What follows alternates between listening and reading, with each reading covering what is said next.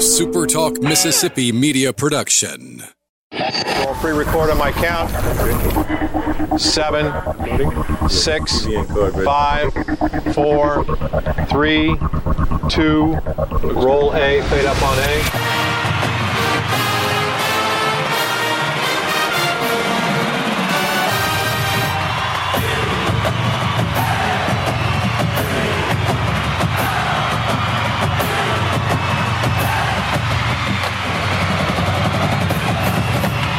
Southern Miss to the top. To the top. You're tuned in to the Eagle Hour. Hey, good afternoon, everybody. Welcome to another edition of the Eagle Hour. Bob Getty and Luke Johnson. We're in the First Bank Studios in Laurel and Hattiesburg this afternoon. Rainy afternoon here in South Mississippi. We're glad you're tuned in on one of our Super Talk affiliates or online, wherever you choose to find us. We're grateful that you do. Opening segment sponsored by Dickey's Barbecue Pit. Proud supporters of Southern Miss Athletics and, of course, the Eagle Hour. We appreciate them mightily. We encourage you the next time you have a taste for some delicious barbecue, check out Dickey's. You can enjoy it in the dining room, through the drive through, take out, however you choose. Dickey's uh, should be your first choice when it comes to barbecue. Patrick McGee, uh, sports editor of the Biloxi Sun Herald, joining us later in the show. But first, we're very glad to have Kendall Rogers, who's the managing editor of D1 Baseball, on with us today, the go to publication for college baseball. First of all, Kendall, thanks uh, very much for your time. You got it, man. I'm I'm looking forward to this. You know, last uh, what month and a half of the regular season. I can't believe it. We've gone from you know back in the fall, not even sure we're going to have college baseball. Now we're already a month and a half away from the postseason. I can't believe it. Yeah, it's gone by really fast, but it's just been wonderful to have college baseball back. Well, Kendall, we have a couple of things we'd like to talk to you about today. First uh, would be the announcement last week by the NCAA that I guess yeah. for the first time ever they're going to predetermine, uh, you know, t- regional sites. Now, I'm going to assume you would agree with me that any chance Southern Miss may have had probably dissipated last night with their third loss to uh, South Alabama. But Louisiana Tech, in fact, I read an article just today where their athletic director said they're all in in an effort uh, to try to land a regional. So the question would be the predetermination of the regional sites. What does that mean for the smaller schools like the Louisiana Techs and USMs of the baseball world? You know what? I actually don't feel like Southern Miss is out of it yet. I mean, you think about it now. I mean, let's say they go to Ruston, win three or four, they win their next two or three series, and leading up to May 10th, they've now won. You know, what? Let's say let's say they've won four straight series leading up to May 10th.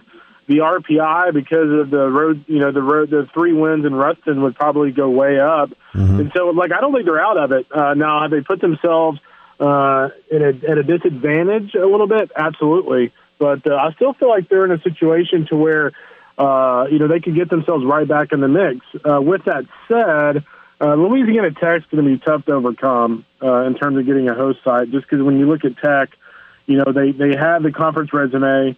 Uh, they have the non-conference resume that you know they went out and played those SEC teams on the weekend, uh, and they went two and two. Uh, they, yeah, they went two and two against them. So they played pretty well against some pretty tough competition. They have not shied away from really good teams. Not to say Southern Miss has, but I'm just saying their resume is very stout, which is why their RPI is where it is. And so uh, Louisiana Tech sitting in a good spot. Uh, you know, I would say this.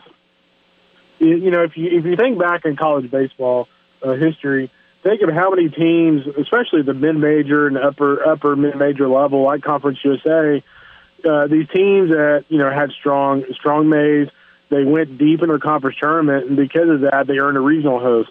Well, that that's no longer going to happen. Like whatever is your status on May 10th is your status in terms of being able to host. So there's no doubt it hurts mid majors uh, because a lot of their a lot of their hay is made uh, late in May.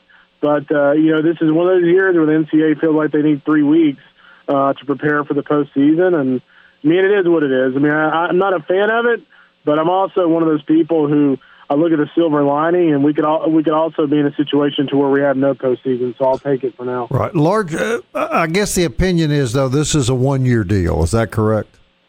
Yeah, absolutely. Yeah, I've not, I've not heard from any sources that this plans on being a permanent uh, issue in college baseball or a permanent deal. Right, Luke, get in here with us.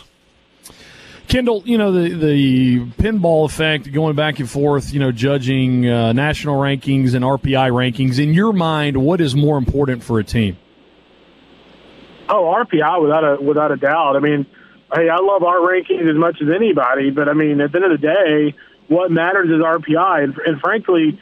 You know, I, I know the committee looks at our rankings, but ultimately, I think that the ultimate determinant is pretty much the RPI. Now, what'll be really interesting is you know how how the committee and this is where rankings kind of come in come in as a factor. But like if you look at the Big Ten, for instance, you know Michigan uh, has an RPI in the 60s, but they're ranked in the top 25. Louisville out of the ACC is even a, a, a better example. I think their RPI is like 58 right now, and they're ranked uh, top 10 by everybody. So I do think this year more than ever, because of COVID and because of some of the schedule alterations, that rankings will be more important than they have been. But at the end of the day, I, I still think the NCAA committee is going to use the RPI uh, as the ultra, ultimate metric.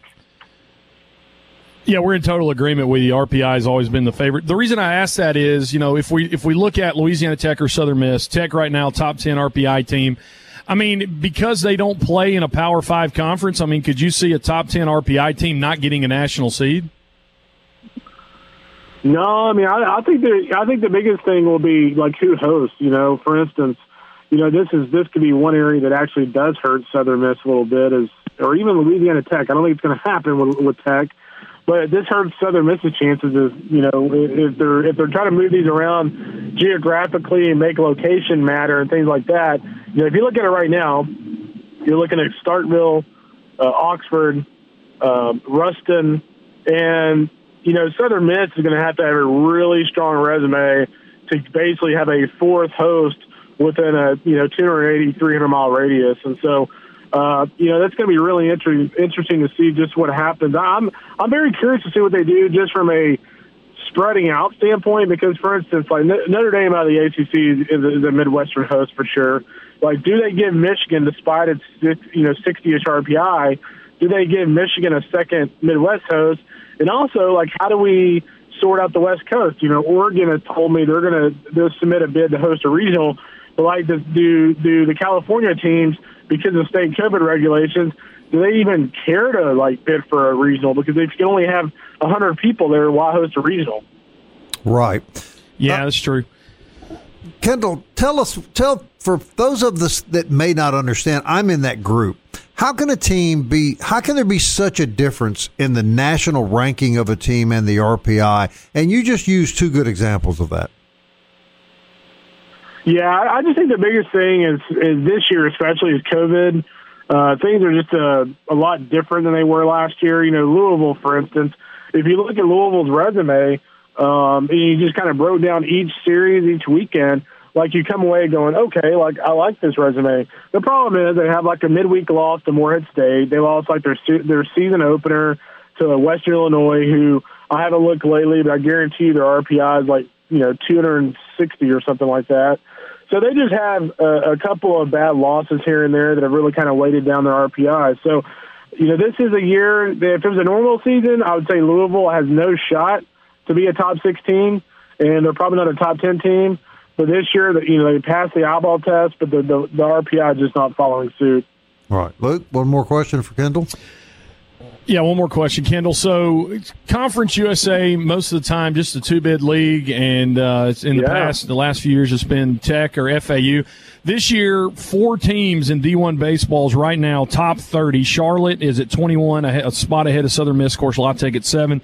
Old Dominion's, Old Dominion's at 29, and those two teams, Old Dominion and, and Tech, play a two game series at the end of the season that won't have any conference ramifications. Do you think Conference USA is a, a three bid league as, as a lock and maybe a four bid league? I mean, I would say unless there's a bit, you know, unless Old Dominion or Charlotte goes like, you know, one and seven or zero and eight against the other. Uh, I mean, I think it's a four bid league. I mean, I think when you look at ODU and Charlotte, Southern Miss, these are all teams that went out and played people in non conference and they went out and they were really consistent non-conference. So, you know, if, if you're consistent non-conference and you're good in your league, uh, you're going to get in this year, especially if, you, if your RPI is respectable. What's really interesting to me about Conference USA is what if I would have told you, you know, a while back or, you know, even last year that Conference USA would get four bids. You know, by the way, Rice isn't one of them. I think that just says a lot about the trajectory of this league. You know, the fact that Rice is dead last in the league and they're poised to get four bids. This is a good development for Conference USA. Kendall, unfortunately, we're short on time, uh, but we really appreciate your time on the show. And now that we've located you, we may be calling on you again in the future. We uh, we love your insight, and I'm I'm sure our fans do too. Uh, real quickly, we've got just a few seconds left. Your prediction of uh, of what sort of seeds Southern Miss may secure when this is all over. Uh, I mean, I think they're a slam dunk number two right now. I mean, we'll see how things look in a month and a half, but uh, right now for me, they're a two seed. They've been very consistent. Uh, the RPI is in line with a two seed, and boy, I just I just hope that they get my guy Gabe Shepard in line. I mean, I I hated to see him struggle last night because he's a good kid. He's really really talented, and certainly they would love to have him clicking on all cylinders in the postseason. No question. Kendall, we appreciate your time very much, my friend, and uh, we'll look forward to talking to you again soon. Yeah, y'all be safe. Thanks. All right, Kendall Rogers, everybody, managing editor of D1 Baseball, who predicts Southern Miss will be a lock for a number two seed in the NCAA regionals. Big games this weekend. We'll talk about the uh, rather depressing game last night and what's ahead for the Golden Eagles next. Hang on.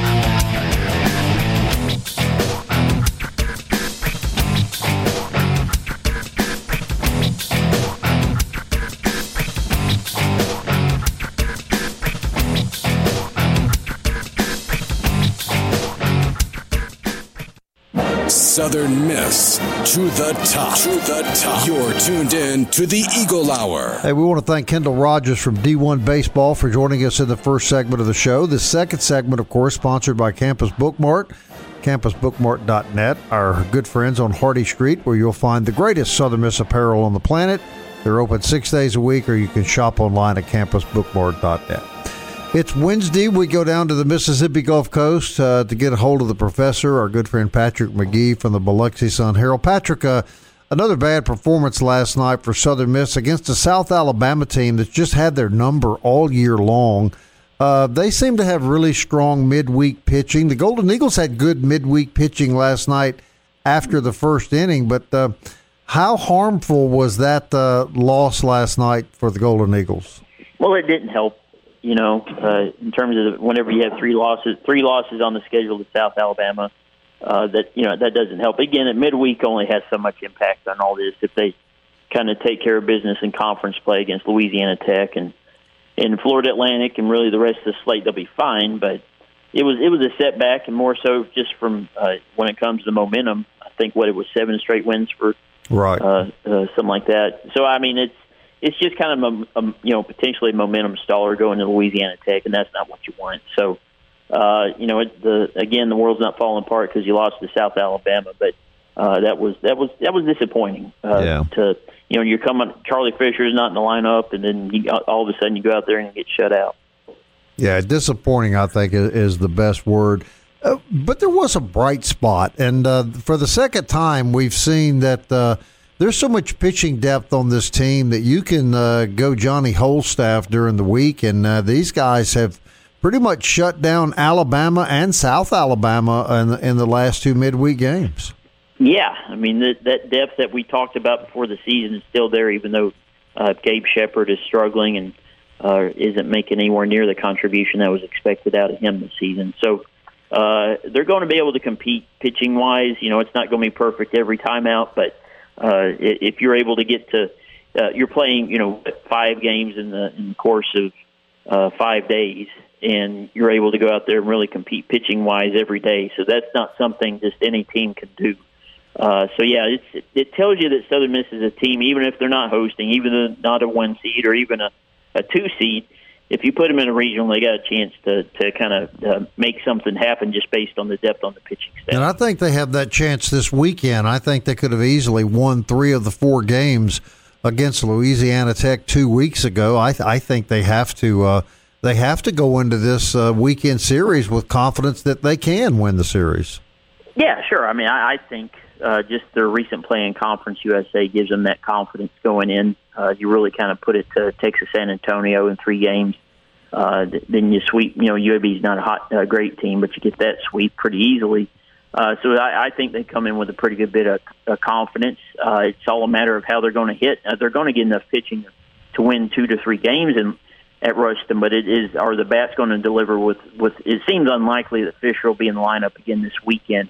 Uh, if he is, he'll, you know, it'll be a bit of a surprise. So uh, it's just figure out a way to produce runs, and you know, Danny Lynch and uh, these other guys are starting to hit it well, and Reese Ewing has, has done a really good job. The lineup has come together to to be a decent unit. So you got to go out there and score seven or eight, you know, run runs a game to really have a chance. But uh, they have a shot going up there without a doubt. Yeah, I saw a picture of Fisher's hand last night. I don't, I don't think there's any way in the world uh, he grips yeah. a bat for a while. Look, get in here with the professor. Yeah, I thought it was interesting last night, Patrick, that uh, Wilkes uh, just basically the he replaced Fisher. The lineup stood the same. Uh, good thing Wilkes didn't strike out last night and uh, put the ball into play. Um, do you expect maybe Ewing to slide up to that three hole, or, or Lynch, or, or somebody, maybe even Sargent slide up to the three, or rather than it just be a plug and play for Wilkes this coming weekend, or you think he needs to be put in that three hole against Tech? Uh, I mean, I, in my opinion, I probably wouldn't put him in the three hole going into this weekend. I think Berry might uh, give himself the liberty, especially coming off being shut out. I think he'll give himself the liberty to go ahead and maybe move up. I think it does make sense to move Sargent up and then just kind of move the lineup up from there. Uh, I think that would probably be the best idea. Uh, if not, move Trimble down to the three and put somebody else at the two. Uh, so yeah, I mean, I think uh, I think it's a he's going to have to mix and match some. I don't, uh, you know, uh, to to plug in Slade Wilkes at such a crucial point at the three. Yeah, he didn't strike out, you know, last night, and he has swung the bat better here lately. Looked much better uh, gaining some confidence there at the plate. Uh, if if he can, you know, it, I'm not saying he won't play in the three hole, but I think Berry uh, should feel you know free to put whatever you know. Uh, I, I'm with you. Probably moving Sargent up to the three. Uh, I've been a Southern Miss fan um, uh, from from day one of my life, and it's just so uh, Southern Miss this weekend that we go in without our uh, one of our best hitters and the rehab, you know, trying to get Gabe uh, Shepard restarted have not come to pass, Patrick. I mean, think about what it would be had Shepard had a really good outing last night and you would have your, you know, three hole, 300 plus hitter going into Tech this weekend. But kind of uh, par for the course for Southern Miss. Got to find a way to do something uh, without some guys they could have used for sure. Yeah, it's so strange to be sitting here where Southern Miss is and, and Shepard not able to. Uh, I mean, the last two outings he's had were particularly rough. Uh, so it's it, you hate it for him. Uh, he's apparently lost some confidence, and, and but they're able to put it all together. I mean, they've done it all season long. You know, they might have one guy who kind of stubs his toe a little bit, but they've got somebody ready to go right behind him that seems to kind of do the job. So uh, Southern Miss's staff is, you know, uh, Hunter Stanley's good on Friday. You got Walker Powell, Ben Etheridge really developed, and you have Drew Boyd, who's really become a steady guy. Pitched really well against UAB, I thought. So all the pieces are there for Southern Miss in that pitching staff. If it, it's just crazy to think how good they can be if Shepard was anything close to as good as he was yeah. uh, back, you know, a couple years ago. I mean, you're talking about a, a, a team that's you know probably got three, three or four a few losses on the schedule up to this point if, if Gabe Shepard is right. Right. Looking last night, even though how, how difficult it was, Montenegro is on fire. I think he's uh, 30 out of the last 61. The average has come up almost 200 points since about uh, a month and a half ago. Um, it's pretty amazing what he's done in the last uh, four weeks, Patrick. Yeah, and, and you always knew Gabe of all the guys that were kind of scuffling there uh, through March and early in the season. You knew Gabe Montenegro was going to uh, get right at the top of that lineup, and that's what they need uh, he's really the catal- the most important catalyst I think in the entire lineup. Uh, he and Trimble there at the top of the lineup, they do a good job. And uh, Trimble, you know, he's hit around 280, which is fine. I think they'd like to see his batting average kind of bump up a little bit here in the weeks to come. Uh, but yeah, if if is going, really the lineup as a whole can can score. You know, put up the necessarily output to to win uh, baseball games. So I think Montenegro is a guy that's you know he he is who we expect of him. He's playing what we playing the type of ball that we've always always expected out of him. So, uh, for people that may not know, what exactly happened to Shepard? Uh, go back to that regional a couple years ago when he was just lights out. What yeah. happened since then, Patrick? Well, it, the in the COVID shortened season, he was dealing with some arm fatigue, uh, there early in the season. They had to shut him down, and he was just about to come back, and I think was looking good uh, right before the season shut down. And then they kind of, you know, let him rest over the summer, just trying to get him healthy. And then I, I think it was in December he uh, suffered another, another setback where he pulled a muscle in his back, and that just really kind of threw him off. I guess that's the best way to put it. And he just hasn't really been able to get right since he's come back. Uh, he's still he's such a physically strong kid. I mean, he's a well put together kid. He's basically all muscle, and uh, uh, I, I I don't have any great explanation for it, but he just he just hasn't you know make, I don't know if it's mechanic or mental or a little bit of everything right now, uh, but he he's just never been able to stay get a hundred percent ever since he was part of that, you know, the win over Rice and then the the way he pitched in that regional at Baton Rouge, you're thinking, you know, he's a potential first round draft pick. Uh, but he just, you know, he he had a good game or two in the COVID shortened season, but he just clearly wasn't even right then. Right. Well, last night what I observed is he he had a lot of problems with his control. The home, the mm-hmm. three run home run he gave up barely, barely went over the wall, and, and and that was that's a catch that maybe most nights Montenegro can make, but he just couldn't quite get his glove on the ball, and it barely got over the wall. But it looked like to me the biggest problem he's got is control. He just uh, he struck out the first batter and then was just throwing balls everywhere. Yeah, I think it was it was how many guys did he walk against Alabama? Yeah, yeah. I mean, it's uh, he's really lost the plate, and uh, and it's it's weird to see because you saw how pre- precise he was uh, back in in 2019 against teams like Rice and and uh, Arizona State, and was pitching well to close out the regular season as well. So, right. You, you hate to see a guy kind of lose the plate, but that's something that be correct can be corrected. You just hope it's not a case of the yips. All right. All right, Patrick, before we let you go, give us your prediction for what is a really big weekend for Southern Miss and Louisiana Tech. I'm thinking we're, you know, it's at Ruston. I think a split is probably the most likely outcome at this point. I think Southern Miss goes up there motivated, and uh, you know, there's always going to be that one uh, one run game. Is it, who, whose way is who's who's he going to go to? Uh, but there in Ruston, it's kind of hard to go up there and win three games. Uh, so I, I think a split's probably a likely outcome at this point. And a lot of worse things could happen than splitting with them. Am I right about that? No, that's not. That's pretty good. You're still looking at yourself as a two seed, probably going in the regional if you go up there and get a split. All right, Patrick. We appreciate you, buddy. We'll talk to you next week. All right, thanks, guys. Patrick McGee, everybody, sports editor from the Biloxi Sun Herald and the go to guy for Southern Miss sports information. We'll be back.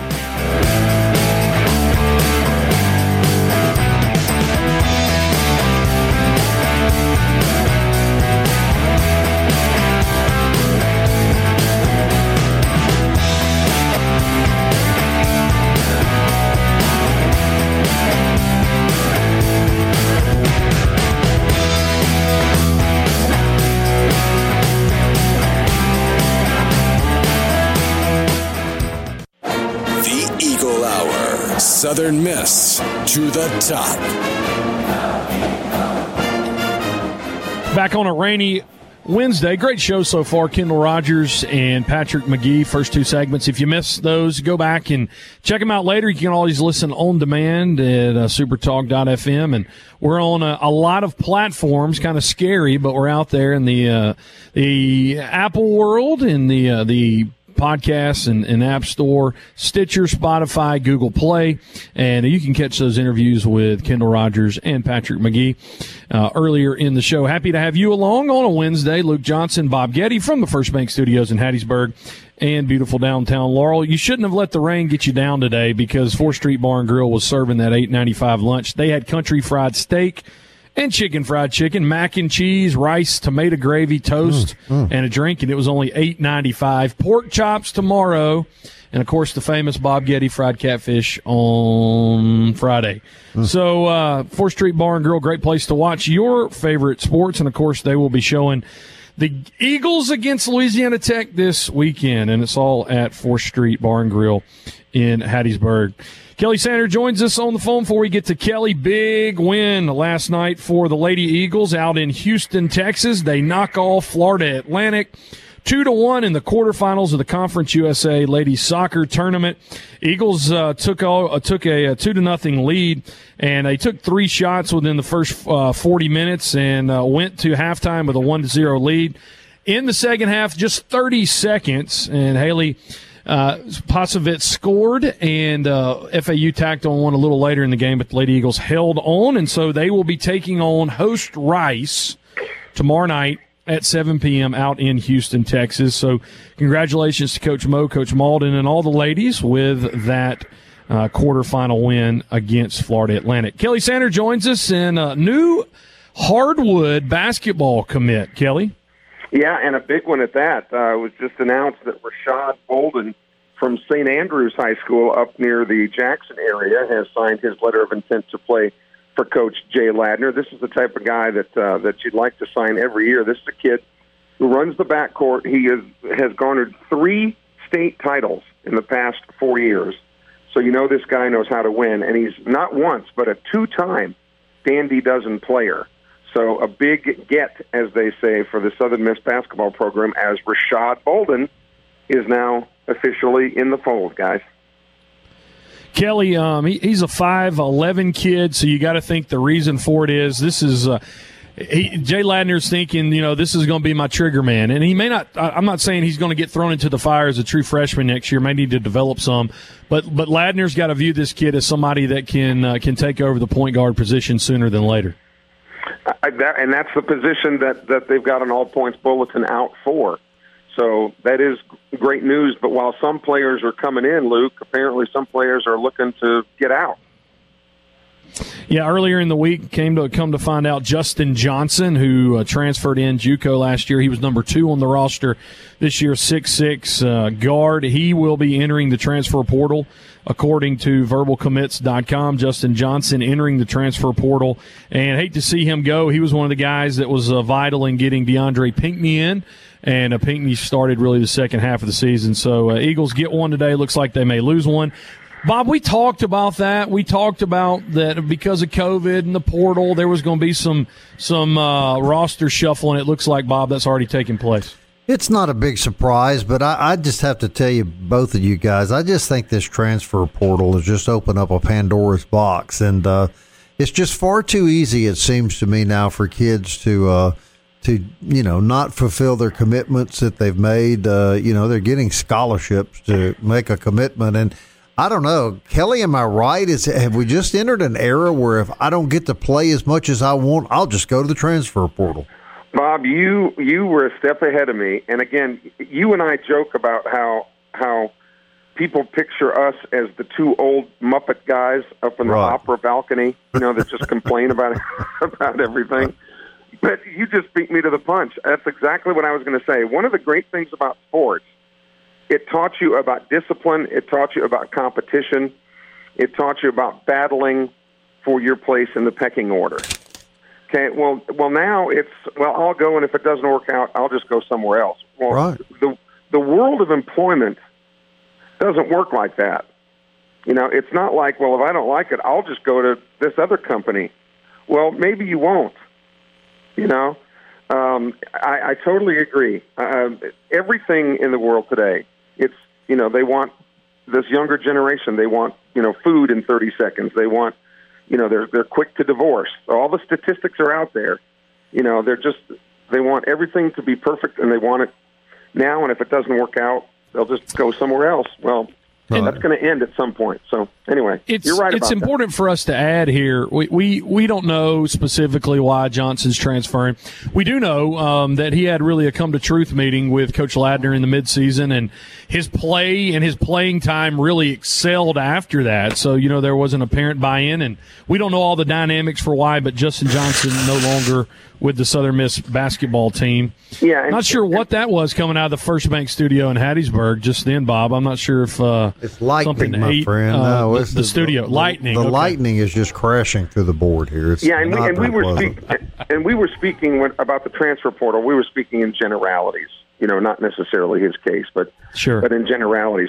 Other um, other little bit about a lot of things. The Atlantic League in baseball is going to experiment with moving the pitcher's mound back 12 inches they think it'll make a big difference that uh, the, the pace of the games have really slowed down. In fact, when you the the objective is they want the athleticism of defenses to be exhibited, and the only way that that can be exhibited is for the ball to be put in play.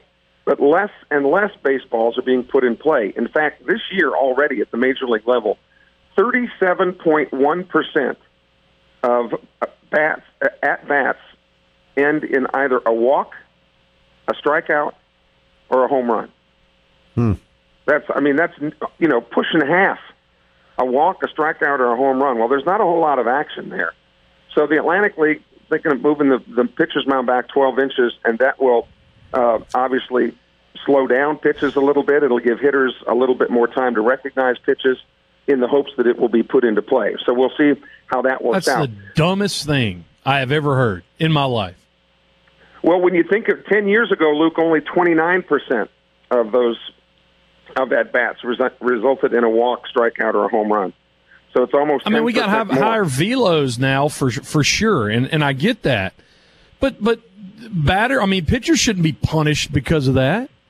You're fundamentally changing the game. Well, you you don't you didn't used to get trophies for just showing up either. yeah. What hasn't fundamentally changed in the but last I, five no, but years? I'm saying, but I'm saying, as a as somebody who I, I'm a I'm mostly baseball purist, we've gone through mash ball, we've gone, and we're going through strikeout ball right now. The hitter, the, the hitters will adjust to that. But you Well- don't try to fundamentally change the game to, to to catch up offense when pitching's dominating. But but that has always been the case where they've tried to change offense. And the biggest move ever, of course, was the institution of the designated hitter uh, in the American League to try to score more runs. It also the idea was to prolong the baseball life of some baseball greats. Reggie Jackson comes to mind. That if you had the designated hitter, some of these older guys that couldn't play defense anymore, you know, could stick around. So I mean, there there it, there is ample precedent to show where baseball has tried to increase offense. And but but your point is well taken. That pitchers, for being so good, uh, are being punished. But uh, they want to take less emphasis, put less emphasis on pitching, and more emphasis on all-around team performance. So we'll see how it It would works cause more arm Atlantic- injuries too, though, wouldn't it? um, not necessarily. Not necessarily, because again, they they are going to have to throw further, but that that generally will mean they're not going to be able to throw as hard, which you'd think, if anything, would mean less stress on the arm and not as much. So we'll see. But Major League Baseball is going to be watching it very, very carefully and closely to see if it's something that they may want to implement uh, going forward after this year. But those those numbers are from Major League Baseball. Thirty-seven point one percent of all at bats, either a walk, a strikeout, or a home run, and they want to see more singles and doubles and things like that being hit. So we'll see. Uh, let's see. Jadeveon Clowney, formerly with the uh, the Titans, the Tennessee Titans, has signed a one-year deal with the Cleveland Browns worth ten million. Wow. ten million dollars. So the Browns will have uh, quite a pair of defensive ends with Jadeveon Clowney and uh, uh, Myles Garrett on the other side. So that's uh, Boy, the time of making fun of the Browns is over. I think the Browns are legit. well because the Browns are in the Bengals division. Very few people anymore, Bob, were making fun of the Browns. No, well, I mean, they got two wins before the season ever starts. well, that's true. That's So they get a two game jump over over everybody else, Kelly. And our, our our daily Cincinnati Bengals joke is they signed Thaddeus Moss, who was cut by Washington. So now the Bengals. now That tells Bengals, you everything. yeah, they're picking up the scraps from a team that doesn't even have a name. When, You know? when you're picking up the guys that can't play for the Redskins, hit the rock bottom, brother. that's, that's, that's about it. That's the funniest thing I've heard all day, Kelly. Hey, Bob, when we come back on, on the other side of the commercial break, some legislation dealing with sports out of the state of Iowa that is really sparking some interesting debate. Even though it's from my home state, I think it's going to be very, very interesting, and we'll discuss that as the Eagle Hour continues after this commercial timeout.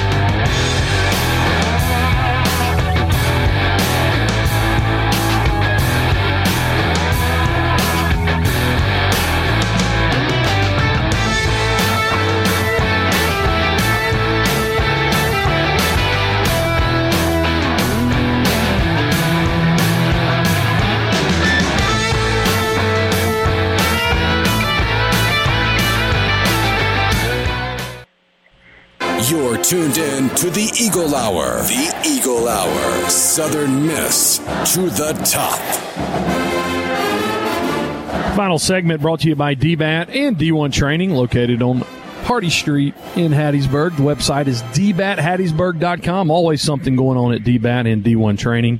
We greatly appreciate their sponsorship of the Eagle Hour. There was a one hour, 40 minute rain delay for Southern Miss Beach Volleyball last night, but the Lady Eagles survived that and put away Southeastern Louisiana and New Orleans by, uh, they put away Southeastern 5 to nothing, New Orleans 3 to 2. Bob Getty on hand for, for some of those matches uh, for Lady Eagle Beach Volleyball. Yeah. Hey, how about the Southern Miss men's golf team up at the Mountaineer Invitational hosted by West Virginia University? Golden Eagles finish second in a field of 13 teams. Bryce Wilkinson, the junior, uh, shoots a combined 216, a 72, a 71, and a 73 yesterday. He finishes second overall.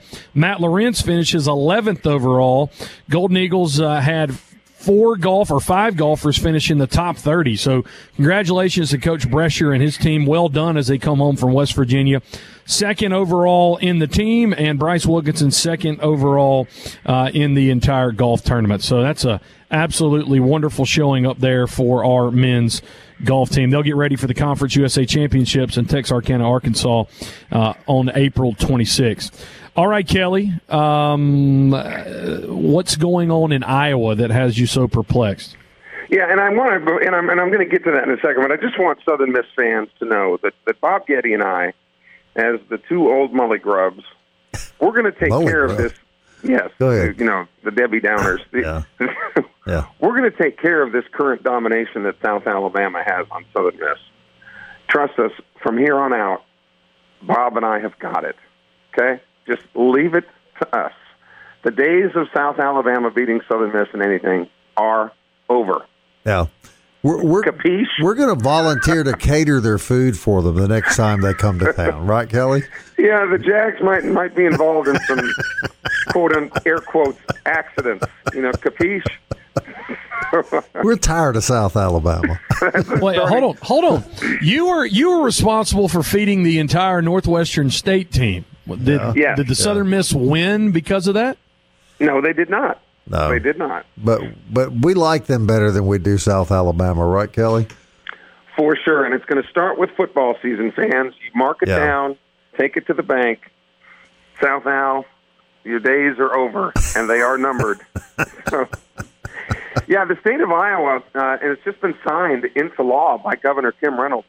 The Iowa legislature passed legislation making the third week in August from here forward makes it illegal the third week of August for any children to participate in rec sports.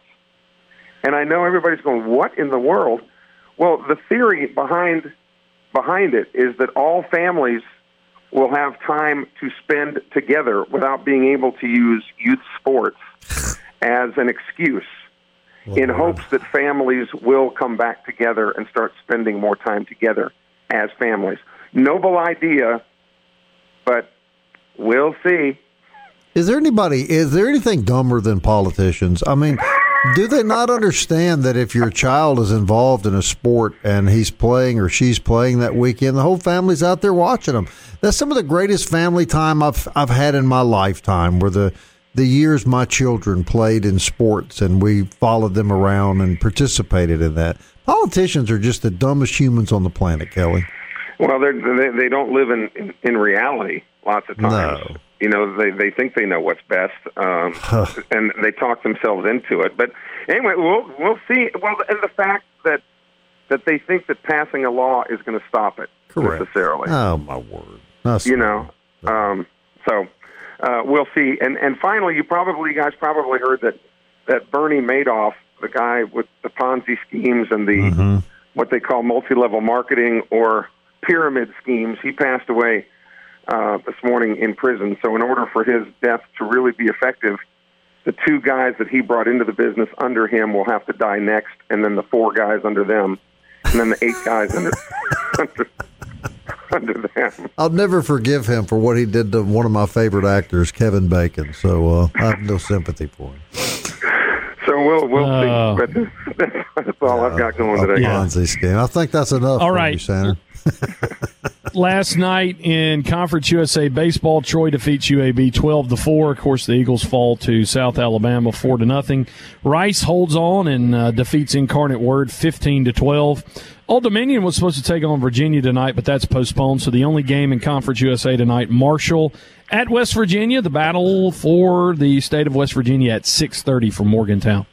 Not, you know, a, not a good performance last night for the Golden No, you guys, and, and what has happened? The, the women's side of the, of the docket for Rice is doing well. The women's basketball team has played well. Uh, the women's soccer team is still alive in the term. What has happened to Rice on the men's side of the ledger? Well, I can explain baseball in two words Wayne Graham. Looks mighty good to Rice baseball fans right now, doesn't he? They might bring him out of retirement at age 92. Who knows? Yeah, yeah, no kidding. yeah. yeah. you're right. Hey, Bob, Dave yeah. Nitz on the show tomorrow, right? Absolutely. Uh, this will be his last year doing Louisiana Tech uh, baseball. A real legend uh, in the state of Louisiana and in the broadcasting world. So we uh, really look forward to that. So all the guys will be back here tomorrow at one o'clock. We hope you will too. And until then, Southern Miss to the, to top. the top. Into the future. I wanna fly like an eagle